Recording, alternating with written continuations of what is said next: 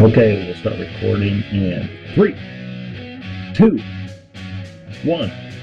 Hello and welcome to episode number 26 of the Sports Nuts Podcast. This is the podcast where we, and when I say we, it's none of this French wee wee stuff or little kid going to the bathroom. We talk about sports. When I talk about we, the other part of this we, so if we say we we, I'm one we. Mr. Bruce is the other we. Wee wee wee. How you doing, Bruce? I'm doing all right. A little soaked up here, but we're doing okay. Well, yeah, better uh, too much rain than not enough. Uh, I, I feel for the people in uh, Montana, North Dakota, and South Dakota. Uh, you hear about what's going on up there now? No, actually, whatever it is, I'm guessing it's the opposite of what's hitting Phoenix.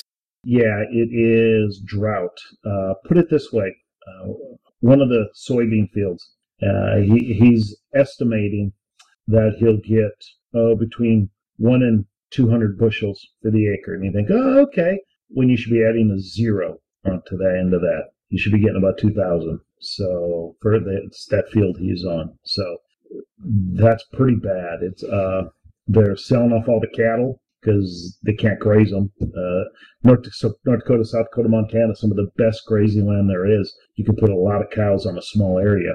There's nothing there. Nothing is growing. Stuff that should be knee high, flush green isn't even past your your tennis shoe. It, it's pretty bad. So for you people up there and do that, uh, uh, praying for you guys up there, and hopefully it'll get a little better for you. Well, you know, interesting. Last year, we ended up with a, a, drought, and I'm sure it's not. It doesn't compare to what those guys are going through, but I mean, you know, it's interesting when you don't get rain for six weeks. We even felt it up for us for a while, so I can't imagine what it's like when your livelihood depends on it. Yeah, and people don't realize uh, North Dakota. I know this because I'm from North Dakota. Leads the nation in 35 different crops you know, the highest amount comes out of there. People don't realize just because North Dakota, and especially with South Dakota and Montana having a drought, you will see this winter higher prices in bread because of the wheat. You're going to see it high anything with soybeans, which means all your feed. Pork's higher, uh, beef's higher, chicken's higher, all your things are. Plus the cattle they're having to sell off now. All your cattle prices are going to be higher, and your pigs because they can't afford to graze them. So, corn, everything with corn, corn syrup, corn, cornmeal, all that's going to be higher. So just that little thing, people don't realize, ah, who cares? That's a big deal. well, enough of that. I'm going to add a section to the show that Bruce doesn't even know about. I just thought about this afternoon when I was working, digging a trench, and I thought it would be pretty cool. Here it is. Are you ready to know what this new section of the show is I'm going to do every week? Oh, yeah. Bruce is going to like this because it's it's going to be a weekly thing, I think, and it's going to require no work on Bruce's part at all. So he's going to like this. it is. I'm going to give you a movie you guys should watch. And it's not going to be a mainstream. It's going to be kind of off the wall, off the beaten path. Some people have heard of it. Some people haven't. Could be new, could be old, or anything. So this week's movie you guys should go find, rent, Netflix, whatever to get is from 1985 Orion Pictures. Remo Williams, The Adventure Begins. And I say Remo, not like Reno, Nevada. Remo, Romeo Echo Mike Oscar. Remo Williams, The Adventure Begins. Have you heard of that one? I've heard of it, but I'm not. I'm. I don't know what it's about. Okay, it's uh, half goofy, half serious, and half greatness. So you have three halves there. Uh, the you will know most of the stars in this as like B actors. Uh, the probably the biggest name in it. The main actor is Fred Ward. Uh, I don't really know him for much else. You'll know his face. The name you might know is uh, uh is uh, Wilford Brimley. Do you know who that is? Oh yeah, anybody who's watched or commercials for Quaker Oats. Exactly. Uh, I think he's also done what Depends, and he's done a whole bunch of stuff for senior citizens, AARP, and all that. Uh, the Firm, that's probably his biggest movie he was in, probably The Firm. He played uh, the head security guy. Uh, another name you might know from the 80s, uh, J.A. Preston. You'll know him by face. He's a big, tall African American, big mustache. If you know him, you'll know him. George Coe, Uh, those are the main ones, but I'll give you the synopsis of it, and here it is here. When a street smart NYPD cop regains his consciousness after a bizarre mugging, he has a new face and a new identity. He is now Remo Williams, the number one recruit of a top secret organization, and he's toppling evil at every turn. Even atop the Statue of Liberty, trained by the quirky Korean martial arts master to dodge bullets, brave terrifying heights, throw out attackers with his bare hands. Remo becomes the ultimate criminal exterminator, but when he faces off against a corrupt millionaire and his army of henchmen, the real adventure begins. Like I said, it's the true 80 cheesy action show. Uh, think of uh, what was that Arnold Schwarzenegger one? Commando. Commando. That's what I'm trying to think of name. Think of Commando without Arnold Schwarzenegger in a city environment. It's kind of what it is. It's a cheesy action. Then you got the cheesy 80s martial arts stuff going on. It's a fun watch. It's a great watch. Put the sports down, get this movie somehow, and watch it. It's pretty good. I'll definitely have to check that out. Yeah, well, like I said, what I will try to do is give a movie not many people have seen. Maybe you have, maybe you haven't. It's going to be kind of look at a draw. It's not going to be like Guardians of the Galaxy. It started. No, no, come on now. Uh, it's going to be uh, something like that. What I'm going to try to do, and uh, I think it'll be just a good little non-sports thing to throw in.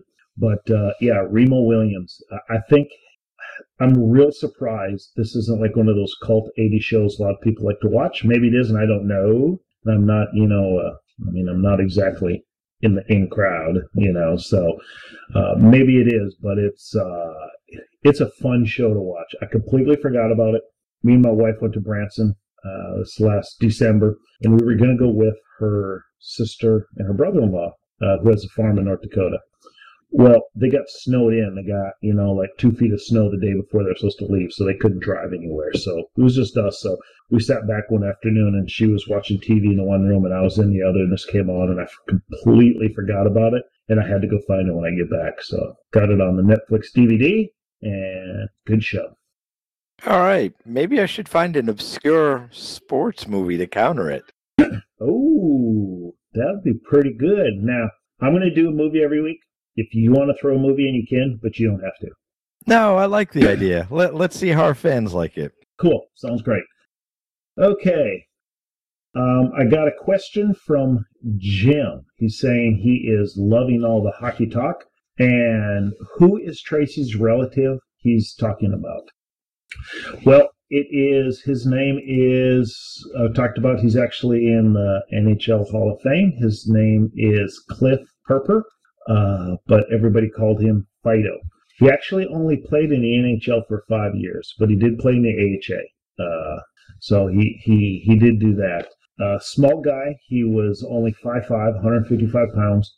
Uh, the, the did some more research about him because uh, obviously you can't find anything about him. You can find little news clips here. You can find news clips there. And uh, there's a website called greatesthockeylegends.com. And they had a good article on him.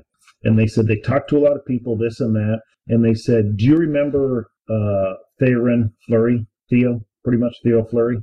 From the Calgary Flames. Yes. They say, think of him only without as many penalty minutes. And you, and you have him. Uh, he, he was basically known for shadowing the best player on the team because he had good ice skills where the, the best player could lean on him, but he would also be the scrapper, you know, to protect him a little bit. So that was kind of his role. So they say uh, Theo Fleury, if you know him, you kind of know who Cliff Purpur was. And another thing he did was uh, UND hockey. If you're into college hockey, you'll know UND is always a power force. He's the one that really built UND hockey up. He was our coach for about seven, eight years, not too long. But what he did was he made it a place to go. And I think the coolest thing about he was North Dakota's first pro hockey player, but uh, he, one of the reasons he was when he played in St. Louis for the St. Louis Flyers, believe it or not, um, he was such a fan favorite. Do you know why he was such a fan favorite? Fighting.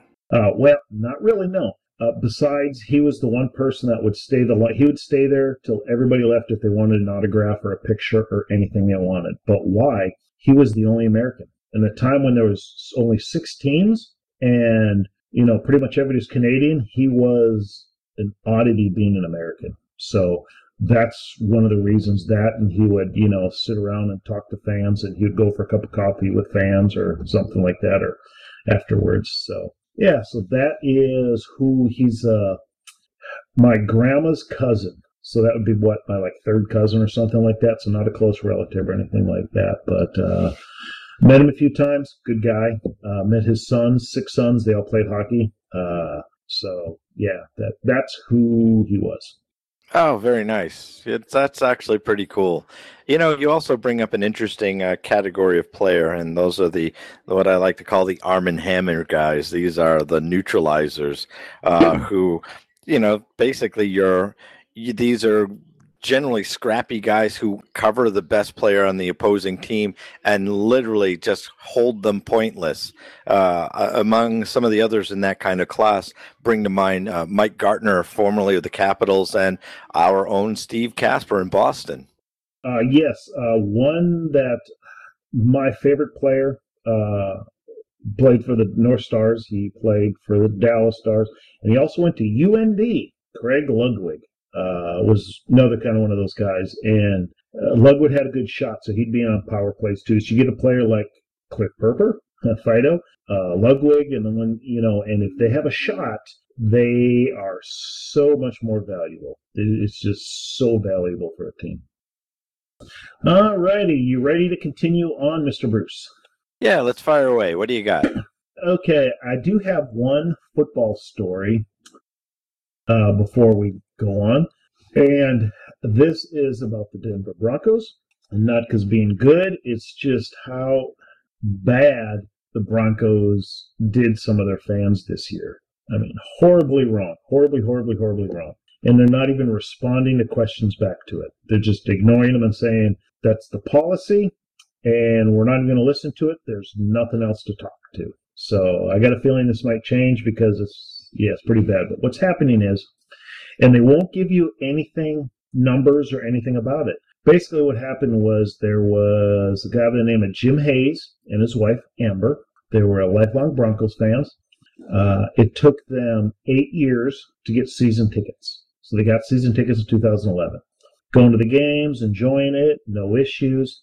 Well, last year, the Broncos put up a thing on their website, you know, to the NFLTicketExchange.com you know, you can legally sell your authorized tickets.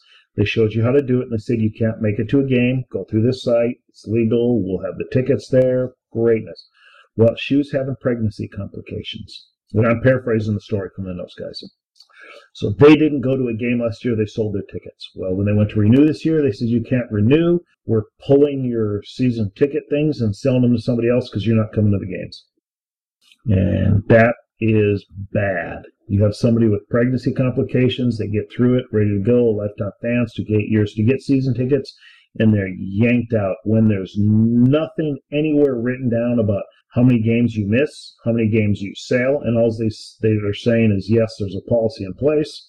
If you miss too many games, and they won't say what that is, or if you sell too many games, you can no longer buy them anymore. So, and what they're trying to do here, I know what the Broncos are trying to do is keep uh, somebody, you know, uh, a scalper from buying, you know, 30 tickets and then selling them all. But there has to be a way for them to audit this, and they're not auditing. It's just done, and they won't say if you sell two, which means I'll guarantee anything. It's a floating number. It's two to some people, you know, two games or eight, you know, all eight to somebody else or something like that. So Broncos bad on you. This is a horrible, horrible policy, especially when you have nothing on it anywhere written and you're not even talking about it. You're just ignoring it right now to the media, the press, to everybody, and, and you don't, you won't even do anything about it. So Broncos bad on you. Well, I'm actually really surprised. Uh, what is the? Do you know what the waiting list for the uh, Broncos are right now? Uh, right now, it is nine to thirteen years, depending on where you want to sit. Wow. I have to tell you though, in these last couple of years, PR is not a strong suit of the NFL. You know, whether you're running the Ravens and their awful show, um, I mean, just the way the NFL in general has handled really sensitive issues, they've dropped the ball every time, and this this is just stupid. Yeah, it, if, if they had the policy, I can I can really see that. I, I, I can really see the Broncos having this policy. And to some extent, I like the policy to keep scalpers and businesses from hoarding the tickets from fans that really want it.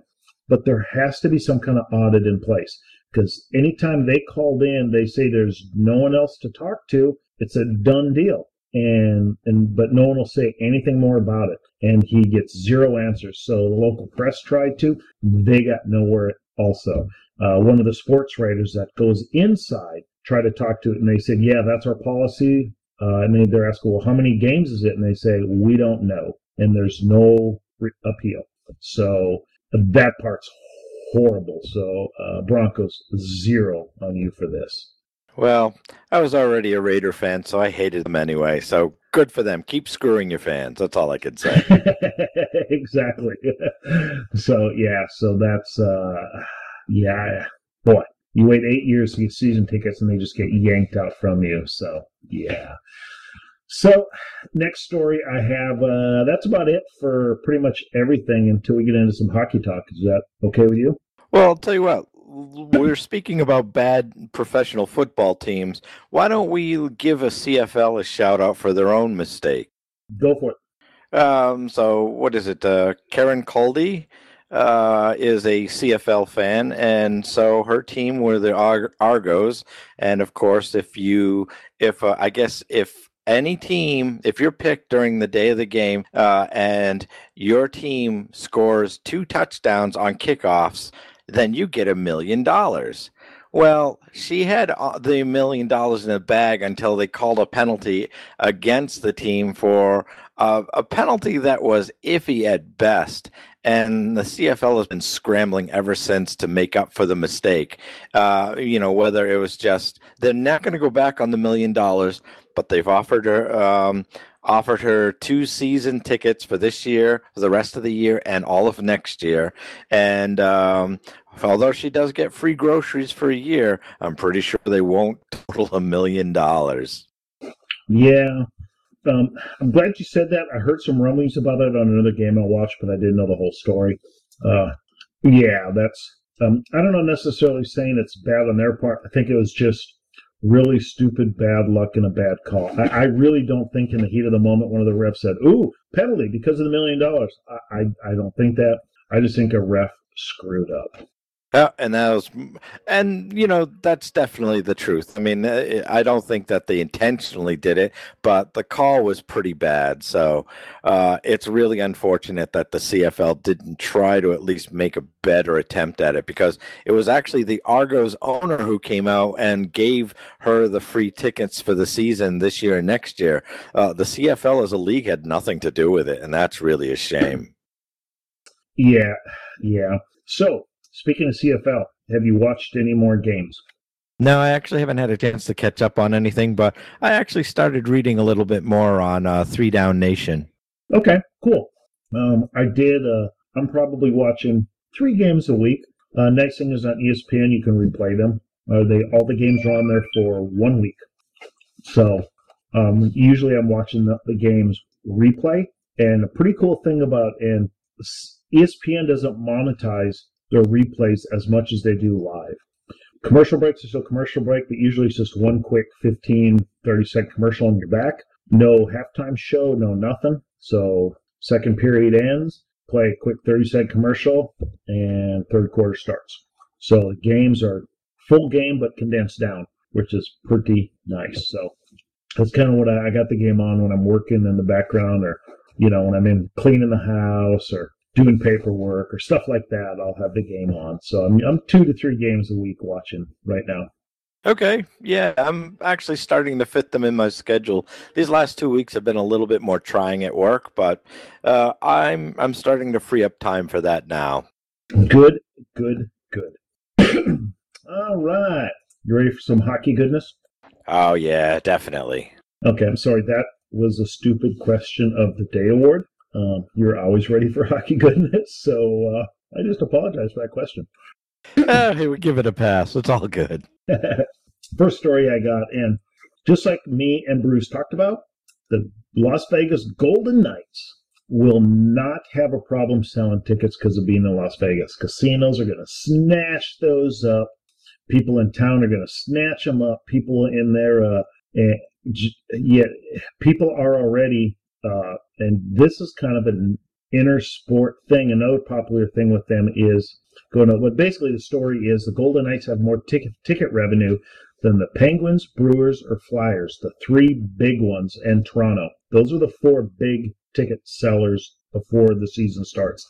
Golden Knight beat them all for ticket sales. Now, I'm sure their other revenue isn't as high at this point, but uh, good on them for having that.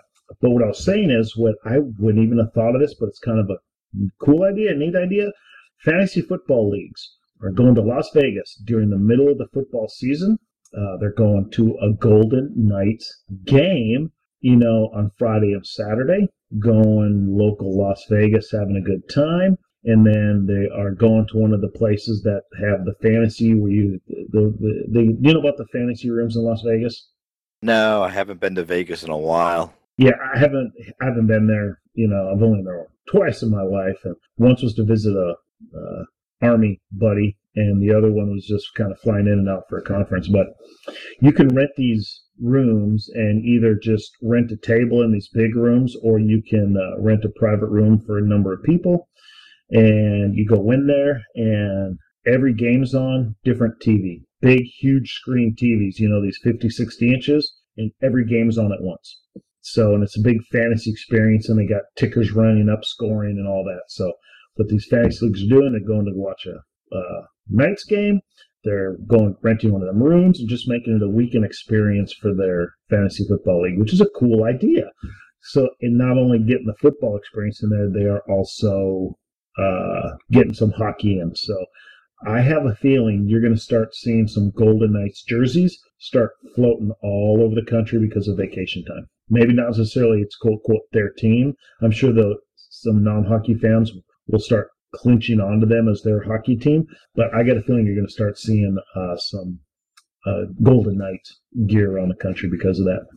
Yeah, well, good for them that they're actually selling out. But boy, those like those uniforms are hideous. They're hideous.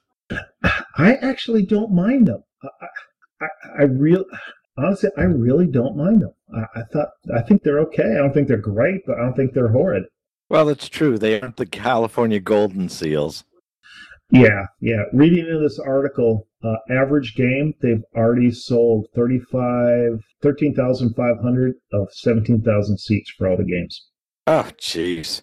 I'm sure the rest of those will be comped in some way anyway. Ah, good for them. Yeah, so which is very good because uh, I think Las Vegas is a town, uh, unlike LA. If the LA football teams don't do something quick, fans aren't going to go. I think being Las Vegas town the way it is, I think those tickets for at least eight to ten years will be sold out. So because just the nature of being Las Vegas and kind of being a quote quote transient town, people in and out. Well, I think what I'm curious about is to see the overall impact that Auston Matthews brings to the NHL and the South and the Southwest. Ho- Ooh, start that again. The Southwest hockey teams, because uh, it, had it not been for the Arizona Coyotes, he would have never gotten into hockey. And if he'd never gotten into hockey, we wouldn't have a star player of his caliber. So he, this is one of the few situations where uh, setting a team in the desert actually produced something. Exactly. um, did you hear about uh, the Penguins owner and their goalie they lost to the Golden Knights this last week? No, what happened? I said I would have paid fourteen million dollars if I could have kept him. Mm, would he really, though? I don't think he would, but I think he's trying to make everybody happy. everybody knows in in the world you can never make everybody happy. When he when I heard that on the article, the first thing I said is, "Well, you could have. You could have just put somebody else on the list." well, you know, they could have totally done what Ottawa did as well. I mean, I thought it was great of them putting a really high price player that they knew nobody would pay for, but I'm really surprised they exposed Methot instead. Yeah, a couple of them like that, and and honestly, if they would have been taken, would they have been really, really that sad? It would have been bad, but losing that big of a hit, it's almost like okay. I mean, I think it was a calculated risk by Ottawa, and I give him credit for it because my understanding is that Bobby Ryan is not very good for the locker room. Yeah, there's a few players like that. And question from what you hear and read and everything like that, what sport out of the big four, basketball, hockey, football, uh, uh, and yeah, hockey, hockey, baseball, football, basketball. Which one percentage wise have more bad apples in the locker rooms than the others?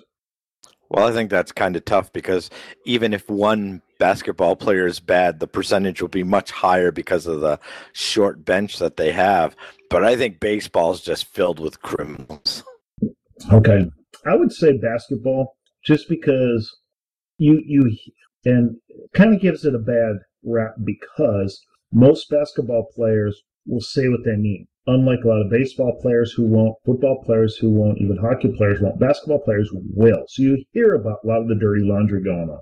So I'm going to say basketball because of that, but maybe it gets a bad rap because I think basketball players are more apt to say what they truly feel than any other sport. Okay, well, I'm going to totally go unfiltered here and take a chance and risk hate mail. So I don't like basketball. I think that it's no longer a team sport. And I think one of the worst parts about basketball is the very man who I thought was one of the greatest basketball players ever is the very man who ruined the sport. That's Michael Jordan because what did he prove? You get a couple of stiffs around you, and as long as you caliber of Michael Jordan, you will win championships.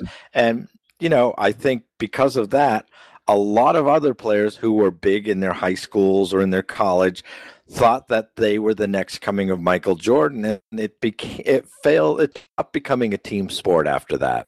I agree with you there. Um, if you watch a basketball game, a lot of plays is the star player gets the ball, uh, you know, in the point, top right point.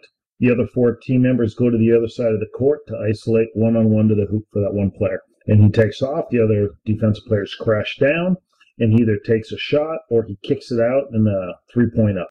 That's pretty much 90% of every play that happens now. And you're right, it's not much.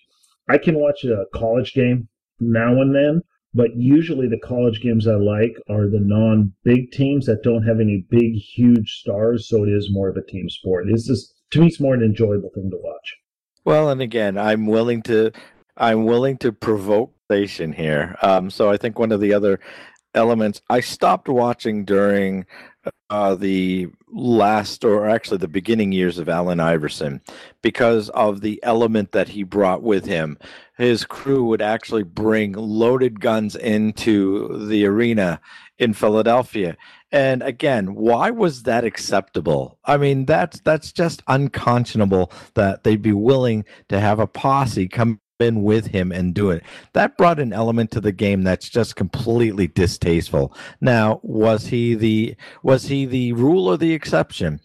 Quite frankly, he was the exception. I don't think very many players were like that because for every Allen Iverson type player, you have somebody like Chris Bosh, who's a very intelligent, who I think is uh, one of those few that will have a great career outside of basketball now that he's no longer playing.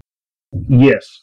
Um, speaking of Dallas here, we've lucked out the last 15, 18 years having Dirk Nowitzki here. Great player, great for the team, great off the court, does a lot for charities. Uh, we kind of luck out having him here in Dallas compared to some areas. So, yeah, so I, I fully understand what you mean. Speaking of making people mad, did you hear what Michael Vick said yesterday? How with Colin Kaepernick and his hair? yeah. Um, do you agree with Michael Vick? I think Michael Vick um, was, whether you agree with it or not, I think Michael Vick was just trying to give some advice. And Michael Vick's at the point now where he doesn't care who he angers. And there, I think there's some truth to what he said. Well, I mean, whether there is or not at this point, I think is kind of irrelevant. But I mean, I think it's really up to teams that are desperate for a quarterback that have the capabilities of Kaepernick to come back and play legit. I think that the the uh, Jets should actually give him a, a decent shot. Mike Vick, hmm, his days are so far behind him at this point. Maybe he should be the guy coming back instead of Todd Marinovich. Yeah, but uh, I, I I just don't see how people are just saying, "Oh, he's a sellout. He's this or that." He's giving them honest advice, and if anybody can give honest advice in that situation, is somebody that's got a felony on his hand and was in jail in the middle of his career when he should have been, you know, his quote unquote prime time. No, and and I agree. I mean, I think at this point, uh, maybe the NFL is just starved for attention right now because, you know, one of the interesting aspects of the offseason last year with uh, Brady and Deflategate is that the NFL didn't look at it as a loss as much as people talked about it the entire offseason and had people talking about football. Uh, is that really the kind of message you want to send about your league? The NFL felt it was appropriate. Yeah, and reading more about this article a little bit, and because he said it on one show, and then he went on another show to talk more about it, and Mike and Michael Vick said, "Well, I've heard it from two different teams that told Michael Vick, if we bring you in, we want you to change your hairstyle because we don't want that militant look you're trying to portray." You know, and he said no. So did did Colin Kaepernick really want to come back, or did he want to be a spokesman? Which is fine. It's his life. It's his opinion. He's got to do what makes him happy and what him feels right. But did he really want to come back when some team said we might take a chance on you if you would do this, and he would outright say no? So that kind of puts some thing on about was there some teams that might have brought him in that he kind of you know basically gave a finger to. Yeah, I think that's unfortunate, but uh, you know we'll see how it plays out. Let's face it, there are still teams that are desperate for quarterbacks, and Kaepernick could still legitimately land a job when um, camp officially opens up.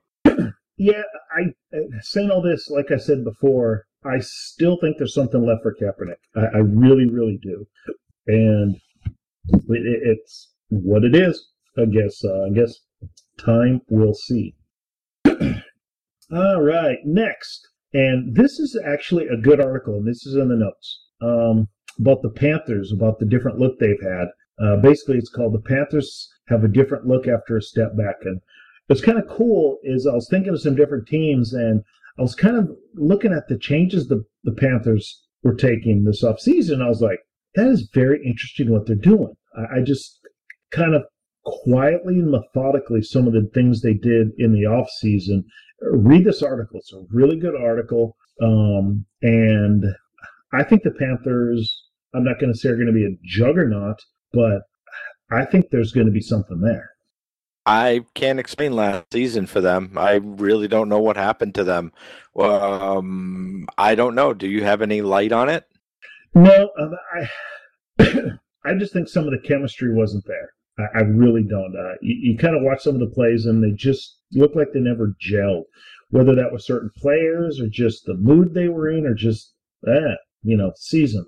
But I, I just have this feeling that the Panthers are going to do something this year. Not, I'm not saying look out, Panthers are winning the cup, but I really think the Panthers are going to team like last year. You always knew the Panthers were better than what their record showed. But when you would play the Panthers, you would say, pretty much almost every team would say, yeah, we're better than they are. Yeah, we are. We got a really good shot of winning. Whereas I think this year it's going to be as, man, buckle up, guys. We got to strap down to win this game. So I think that's going to be part of it too. So. Well, I'm still trying to wrap my head around the mid-season firing of Gallant. That doesn't make any sense to me at all. I mean, either the owners are just completely oblivious to the ebb and flow of the NHL season. Uh, all you need to do is watch Bruin hockey if you want to see a team that can't consistently put together strings. Uh, they go through a bad month like every year. So, I mean, that's that's just what happens in an 80 game season. And really, they should have exercised far more patience for that because while they may be building up, if you're if you don't have a good head coach to lead that program, uh, it was an opportunity lost. So I will watch them this year and see what they do. And speaking of the Panthers, uh, Jaromir Jagr is still a free agent. Um, if if if I was a mid tier team, a low to mid tier team, one that's bubble making the playoffs, um, your Winnipeg Jet, you know, where hey they can step up and be there or they're just kind of around that six to ten, you know, six to nine in their league, you know, where they might just be out of it, just might be in it. Pick him up. You do nothing but help the team, And if you know you're not going to be in the playoffs, you can at least get yourself a third, a second round pick and or a young prospect for him in a trade. So I'm real surprised a team like that hasn't picked him up for that because I think he would go to a place like the Winnipeg Jets, you know, in Canada, good hockey town to be, albeit small market, just to show everybody, hey, I'm still here. I'm just surprised as you are in terms of nobody picking up. Surely there's a team out there that could use a winger that scores you 40 points on your third line because I'm pretty sure there aren't too many of those. Yeah, in, in, your opinion, what team do you think would be the best fit for Jagr? Well, I thought about it a little bit more after we discussed this last week, and I've come to the conclusion that I think Calgary would be ideal for him because they're a completely young squad up there. They need a leader who has been there, who's won the cup, and I think that he would be a major good influence for that team. Yeah, I was thinking Calgary or Winnipeg. Kind of the same situation. They got a couple veterans, but they got a lot of young people too. Uh, and get somebody in to show them because he still is, will be the hardest working person on the team. So you can see, hey, there's a veteran. Here's how you work. Here's how you work all year long. Here's how you don't take a shift off. Here's how you come in on your off time and get work done. Here's how you study. So I think you're right. Calgary or the Jets, I think would be great fits. And a bonus being smaller market Canadian cities, he would thrive. He would instantly become a star there. Uh, not necessarily that he wants that, but he might sign for a little less money. But you know as well as I do, if he gets into Canadian market, his endorsement deals are going to be through the roof compared to a, uh, an American town, minus LA or New York. Well, I think if he's a, a younger team, that also is interesting how the coach would play it off too, because now the Heat is on your top scores to outdo probably the game's best scorer, one of them anyway. And so can you honestly come back after a poor performance and you know simply look at you look Jagr in the face after the game is done? I mean that I think it's the right pressure where it really belongs. You don't want to be outscored by a man who's way past prime, but again, you give yourself a little bit of leeway because of who it is. Yes, and you're a 23 year old forward. Do you want to show what a 45 year old is outworking you, is outscoring you, is out assisting you, is working harder than you, is studying film longer than you? you can't you can't have that. If you're 23 years old and you got somebody you know dang near double your age, you cannot have that. You, you can't. So I think it would make everybody work harder. Now, I was wondering if we actually segue into another leader um, that just announced his retirement last week. Uh, who are you referring to? None other than Andrew Ference. Does he ring a bell? I know the name. Well, we talk about team leaders, and during the Bruins' run for the Cup in 2011, uh, I felt that he was an integral part of the player on that team that helped the Bruins get the Cup. But actually, there were two other guys that were assisted. And when we talk about locker room leaders, Andrew Ference, Shawn Thornton, and Mark Recchi. Those were the three big key players on that team because, you know, we just talked about inspiring younger kids to step up their game. Well, these guys were veterans, and not only were they telling the kids to step up their game, but they inspired their peers to say, hey, this is the cup. We are all in. And if it were not for these guys, I really don't think the Bruins had a legitimate shot. But after 16 years, Ference, uh, who will finish his career as an Edmonton Oiler, um, had decided that it's time to call it quits. There is nobody out there that is a bigger or better class act than this guy because um, when he was part of the Bruins, one of the things that he did was he started uh, an environmental green program uh, with the city of Boston, and he was he was earnest in his mission for that. Uh, he's been involved in a lot of social events, and um, oh, there's just I can't say enough. In fact, I will put in article uh, that people should take a look at on his very last act leaving Boston for Edmonton, because in that year the Bruins made the run for the Cup. There was a um, a jacket from um, uh, a ranger who had been killed in the Iraq conflict, and they used that jacket as inspiration to drive that team to the Cup. Well, as Ference realized the Bruins weren't going to resign him, uh, he took that coat with him, and on his way out, he stopped by a kid. Um, I'll have the whole story, but the bottom line is that there was a kid who became a paraplegic on the ice when he was injured, and Ference gave him that coat on the way out, and it was such a class act.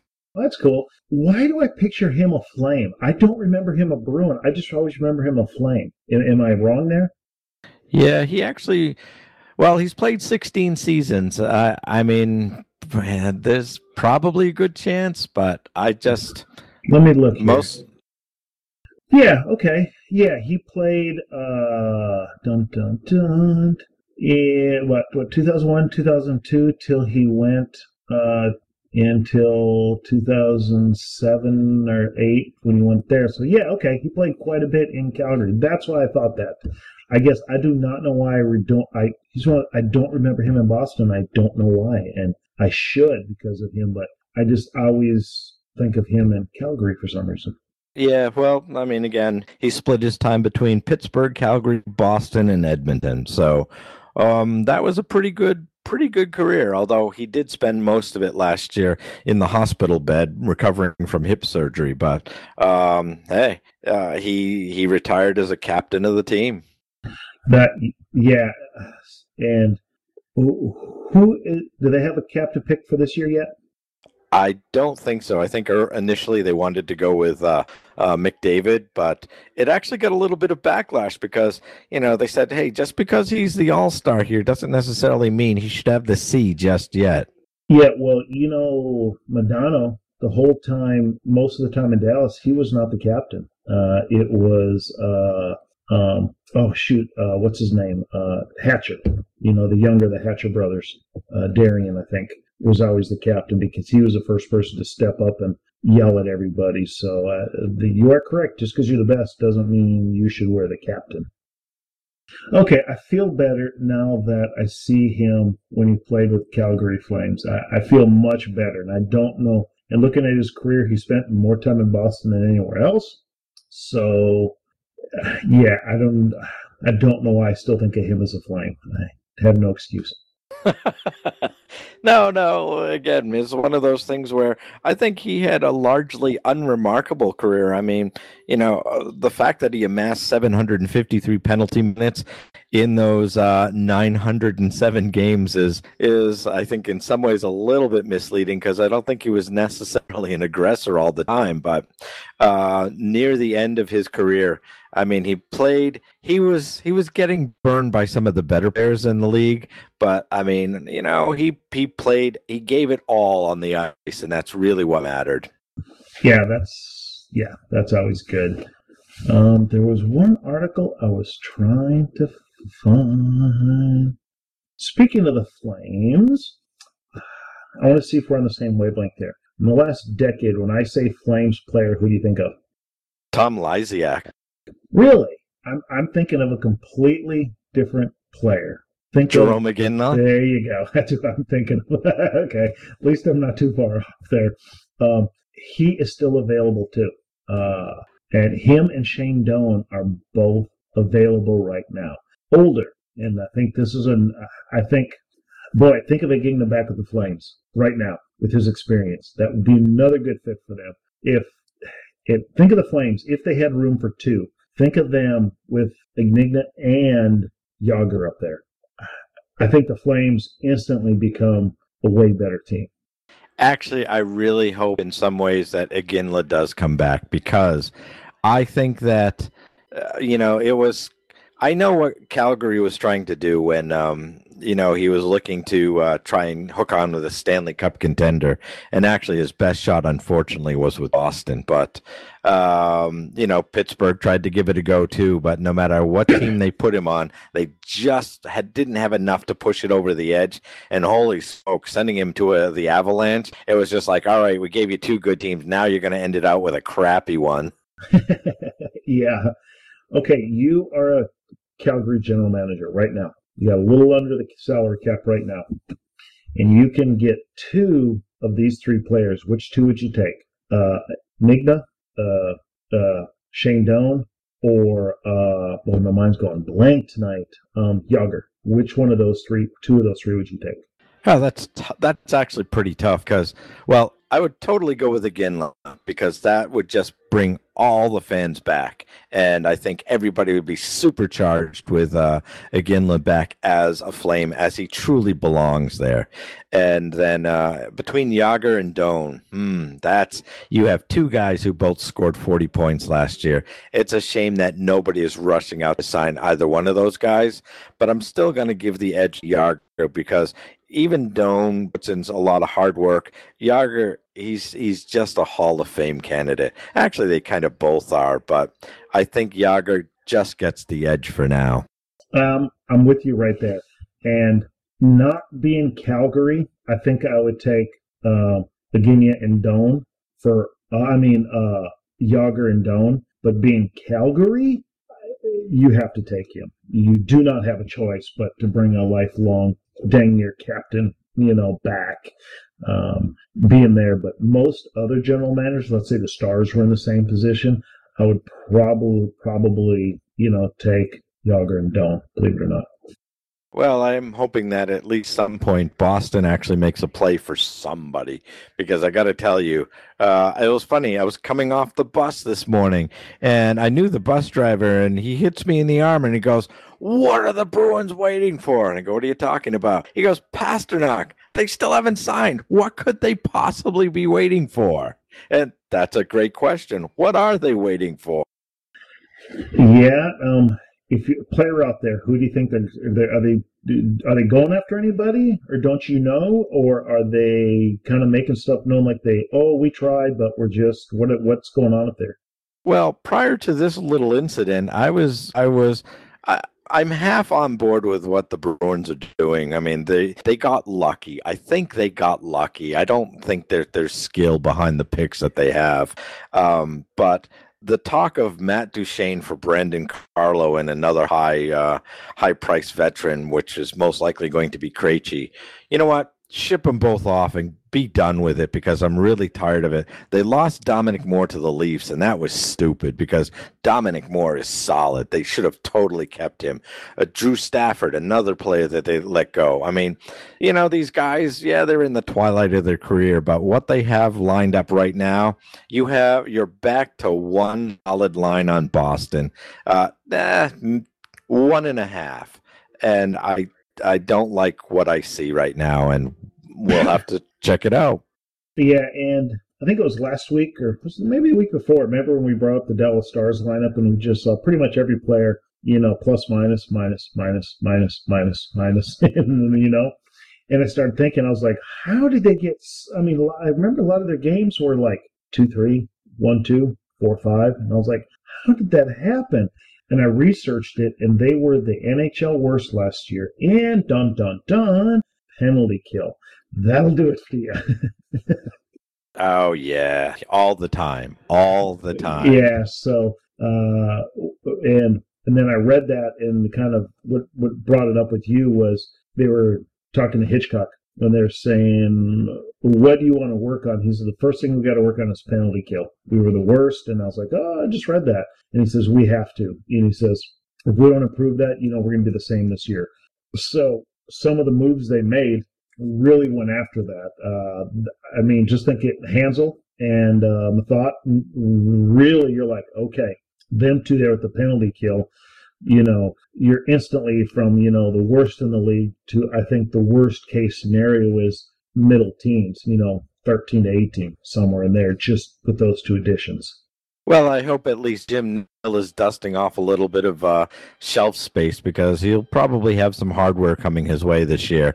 At the very minimum, at least a best executive this year because nobody has been more successful this year. Wildly successful, not just remotely. He has done really well this year. Um, yeah, when Dallas Star signed Nill, he was the one assistant GM I knew. I could not name one assistant GM across the board, even for the Dallas Stars. Could not. But I knew Jim Nill because I knew he interviewed GMs every year the five years before. You know, you'd hear Jim Nill went to interview this, he didn't accept it. Went to interview here, he didn't accept it. And he finally, and he said, come to Dallas. And I'm like, oh, that would be awesome, but he's not going to accept it. He came here basically because he had Jamie Benn and he had a couple older players he knew he could trade and that's what he wanted. And he started with the bang, you know, right there with Seguin. So, uh, he, yeah, he he's right now he's you know almost you know don't want to jinx him, don't do this or that, but he's almost like the golden child for trades and uh, executives right now. Speaking of his executives, I think one that's under the hot seat yet again is Chiarelli over in Edmonton because despite the fact that he's locked down uh, Connor McDavid for a team friendly eight million a year.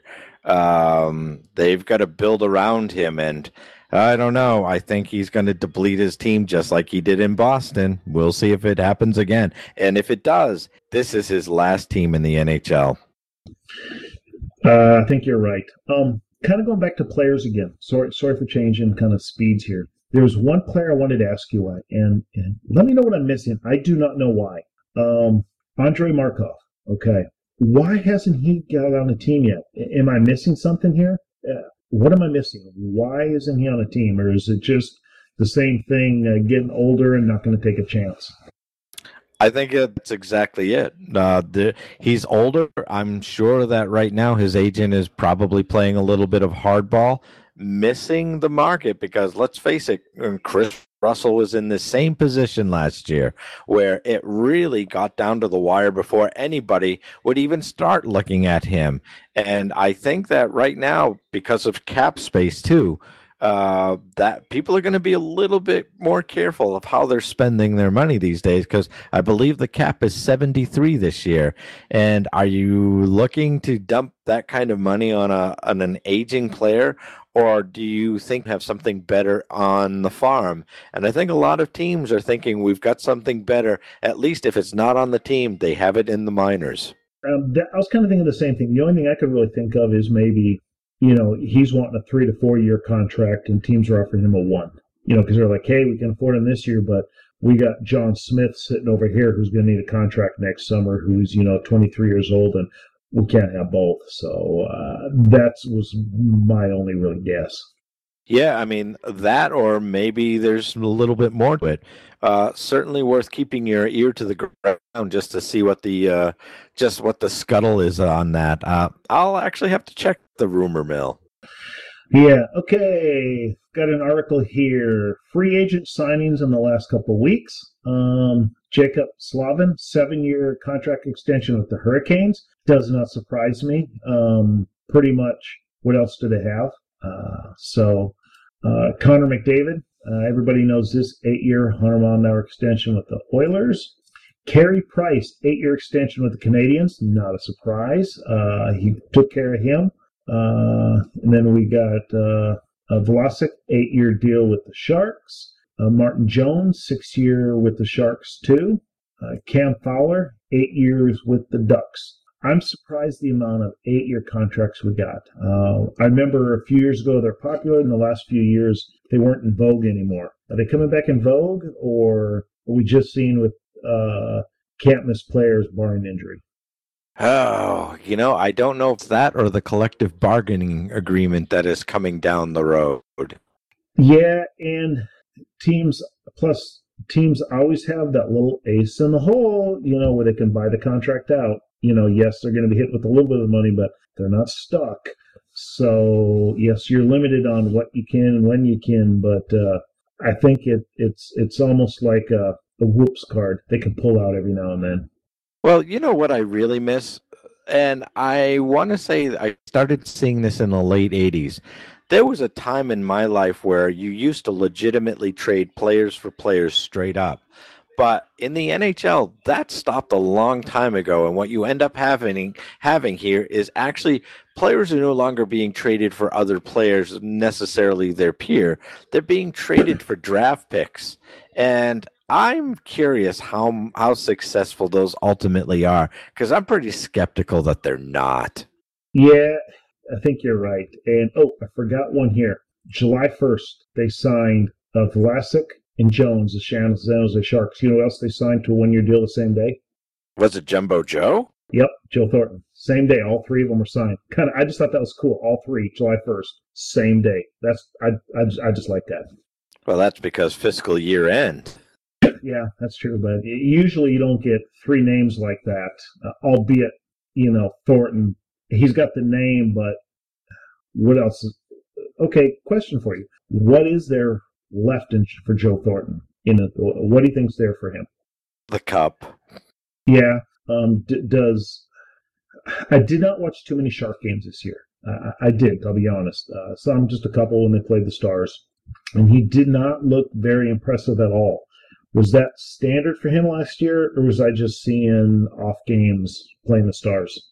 I think what you saw was pretty close to what is left to a man who's been playing as long as Thornton has. You know, it's uh, he's had a good season, he's had a good run. I mean, it's it may be I'm pretty sure that if he doesn't make it this time around and I'm hoping he does, um, he should probably hang it up. But uh, I, I have nothing but good things to say about Thornton because you know this Joe Thornton is a player I wish maybe the Bruins had. Yeah, one thing you always know about Joe Thornton is he, he's one of the players you see off the ice and when they show him on the sides, he, he's one of the players that you always see smiling a lot.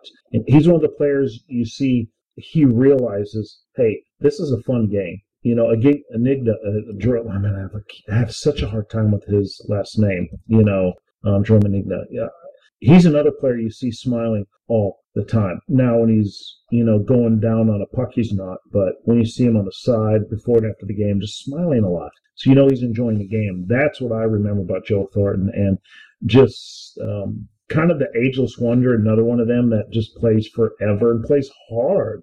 I'm not saying he didn't play hard last year. I do not want to get that out, but it something was missing. You could tell when he was playing the Stars last year. Um, I think the Sharks are going to be a interesting team this year to watch.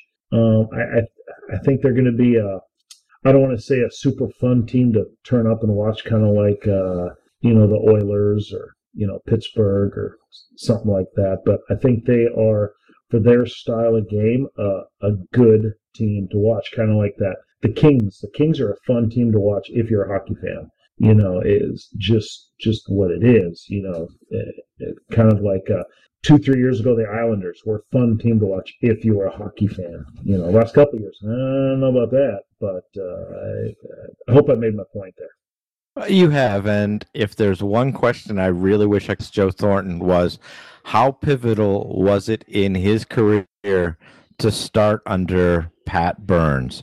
The reason why I asked that question is I remember all the hype that surrounded when Boston picked him uh, number one, and the mindset was Burns was not okay with just simply inserting him into the game and placing realistic expectations. Uh, he, he literally brought him up slowly, and some would say painfully slow, but a resulting uh, isn't he in his 18th career, uh, 18th season now? Yeah, he's yeah, like I said, ageless wonder. And I think that Pat Burns bringing him up the way he did in Boston was actually maybe the smartest move that may have actually contributed to the le- longevity of Thornton's career. Uh, I'm hoping that he credits him in some ways because Pat Burns was a folk hero here in Boston. Yeah. Speaking of Boston, you need to call your old boss back for the sporting news. Tell him, hey, I need to go well with the Bruins to China, July 23rd to August 3rd. See if you can get on that trip. So they get that Blue Bruins Global to China trip this year.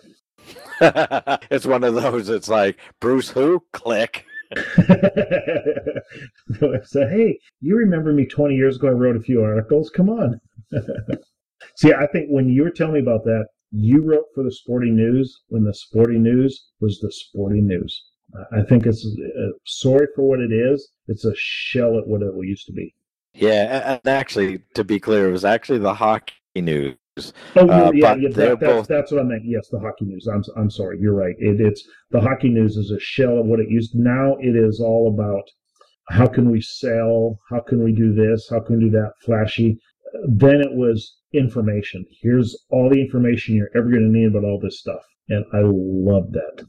Yeah, you know, one of the. In fact, I'm going to take us back roughly 20 years. I don't know if you remember, but there's a uh, newspaper, a sporting newspaper out there that was trying to get off the ground, and it was called The National. I don't know if you remember that. Uh, if I do, I do not remember. That was actually supposed to be one of the competing newspapers that covered exclusively sports, and they covered everything. And uh, oh, I lament its loss so much because um, you got real time information because its peers at the time were people like the Sporting News, the Hockey News, um, Baseball Weekly, that was actually put out at the time by USA Today, and um, I got to tell you, the National had big time writers. Uh, in fact, I think Frank Deford wrote uh, their uh, opinion column. So that it had some heavyweight writers, and it was a good, good newspaper. But uh, alas, like most good things, uh, it just wasn't met with the same fan appeal, unfortunately. Yeah. Well, I pulled up Boston here, and question for you: The Bruins did sign McIntyre and Subban, the goalies, to two years, two-way contracts you had to pick one of them, who would you pick? McIntyre. Okay, okay, I can see that. Um, I've heard of him. I think maybe I've run into the name Subban before, uh, but uh, really never seen him play. Is, is, is, he might be something, or maybe another four years in the OHL before anything? I think that right now your best bet for Malcolm Subban is to see what happens this year. If he has a lights out season, and it's not to say that he can't, um, then he may still have a shot at the NHL. But every instance he was called up last year, holy smoke! I think his uh, goals against average was seven uh, in the NHL last year. That will not get you a, a seat at the table. So you think uh, bad year he's going to be in Europe for four to six years and then come back as some kind of coach? No, I think he'll go maybe to Europe and then stay there. I mean, it's uh I think that at this point I don't see an NHL career for him because he's not as talented as his brother. I mean, he just isn't. And you know, with McIntyre, uh, he's kind of in the same class. And the only reason I gave the edge to McIntyre is because he had a better year in Providence. But it's Providence. It's not the NHL. Both gentlemen had plenty of opportunity to win the backup role in Boston last year, and they didn't just fail, they failed spectacularly. In fact, in two of the games each gentleman started, Rask had to finish each of those games out, and that is not what you to happen. So, neither impressed anybody at the NHL level last year, and this year's a new year. Will it matter? Most likely not. Okay, that sounds good. Good information there. And Stars News, in case anybody there, um, uh, today um, uh, both Hanzal and uh, Methot came into town to check out the new the locker rooms going on, the jerseys. You know, they met with Nill and everything like that. So it's good photo op today with them in there. Now, I'm kind of curious. You've seen, you know, there's obviously like bobblehead night in the in the uh, Major League Baseball games and things like that. I'm wondering if there's a, a Marc Methot missing finger night. Oh, that would be okay. I could see that. uh, yeah. Speaking of that, did you see what uh, uh Banister, the, the uh, manager for Texas Rangers, did you see his bobblehead? How different it was? No, I didn't. And uh, because they had a big thing here about Game of Thrones, you know, you dressed up as character, you did all that in one of the games a couple weeks ago. and it was it wasn't a real bobblehead. It was his likeness sitting on like the Game of Thrones chair, you know, the house that you know Banister built. Oh yeah, oh yeah. so that was pretty cool. I, that would have been pretty cool to have that one there. So I, I thought that was pretty neat what they did. And uh, but uh, I wouldn't go to that game because seeing some of the pictures, you, they were toys and everything, but there were some big swords and stuff there. I don't care if they were toys. There could have been some a lot of damage done. um, I think Dallas, you can get away with that. You're not going to do that in Philly with swords. Nope, nope, nope, nope, nope. Oh no, you're not. all right, all right. So and yeah, um, reunion lawn party. They've announced it this year. Basically, it's a whole big Stars thing downtown, July 29th. If you're a Stars fan, check it out. Just search for uh, Stars reunion lawn party. You'll see it. It's pretty cool. So, yeah, one thing I do like about the Stars now before the game, they kind of changed the downtown area where they play at. There's a big, huge open area kind of in front of it where there's businesses all around it. They always have a couple bands now. Everybody's sitting around. It's actually a great place to hang out before a game. Before it was always so maybe hit a restaurant and go in. Now you make it a point to show up a couple hours early and hang out. It, it's they did a good job. So uh, the downtown people who started doing that, A plus to you for the Dallas area. It's it's kind of fun to do. Yeah, the Bruins, eh, still not as good. I mean, it's the Causeway is a mess. It's a mess, and uh, it's new. That's what's so awful about it. So, yeah, you know what I'm going to do? Uh, I'm actually going to make a run down there when the fall comes around, and I will take pictures of it and uh, post it up on a site where we can all check them out. Okay. Speaking of uh, games, this last week I was doing a bunch of uh, well, my taxes. You know, I was getting ready to go see the tax guy the week before last, and we filed an extension and everything, and so I just had probably five or six hours just sitting there, and I was starting to get bored and tired. So I pulled up the NHL and TV and went to the vintage game, and I pulled up a game from the '90s. And who do you think my goalie was for the Stars back then? The game I watched. You'll know the name. Oh, the '90s. Yeah, and you won't know, you won't re- remember him from a Stars. You'll remember him from another team. And I'll tell you the other team if you want. Edmonton Oilers. Uh, I am so at a loss right now. Let me think about this for just one more sec. When you see the Oilers in their big run, who do you think is their goalie? Grant Fuhr. Uh, see, I think Andy Moog. Uh, yeah, yeah. But uh, hmm. how long did he play in Dallas? Uh, three, five years, somewhere on there. He played decent amount, and then uh, Eddie the Sieve Belfour took over for him. Okay, all right. Ah. Yeah, for a while there, you know, went you know like good legend to another good legend to really, and then we had a couple decent, and then kind of mediocre for the last five six years. And that's really unfortunate because neither Niemi or Lehtonen are really uh, they aren't as bad as what they tended to do in Dallas, which is really unfortunate because I, I quite frankly, I'm shocked that Niemi did not play up to expectations. I thought Niemi was going to take over, and Lehtonen was just going to be kind of this person you remembered in two years. I really, really did. That that's what I thought. But uh, now back them up a little bit, injury and no defense. They had no help from anybody not only not much help on defense, their offense couldn't do anything to keep the puck in the other end of the ice. So, yeah, I think the Stars hurt them too because of that. Well, uh, anything else before we kill this one off? No, we actually had a really good run here today.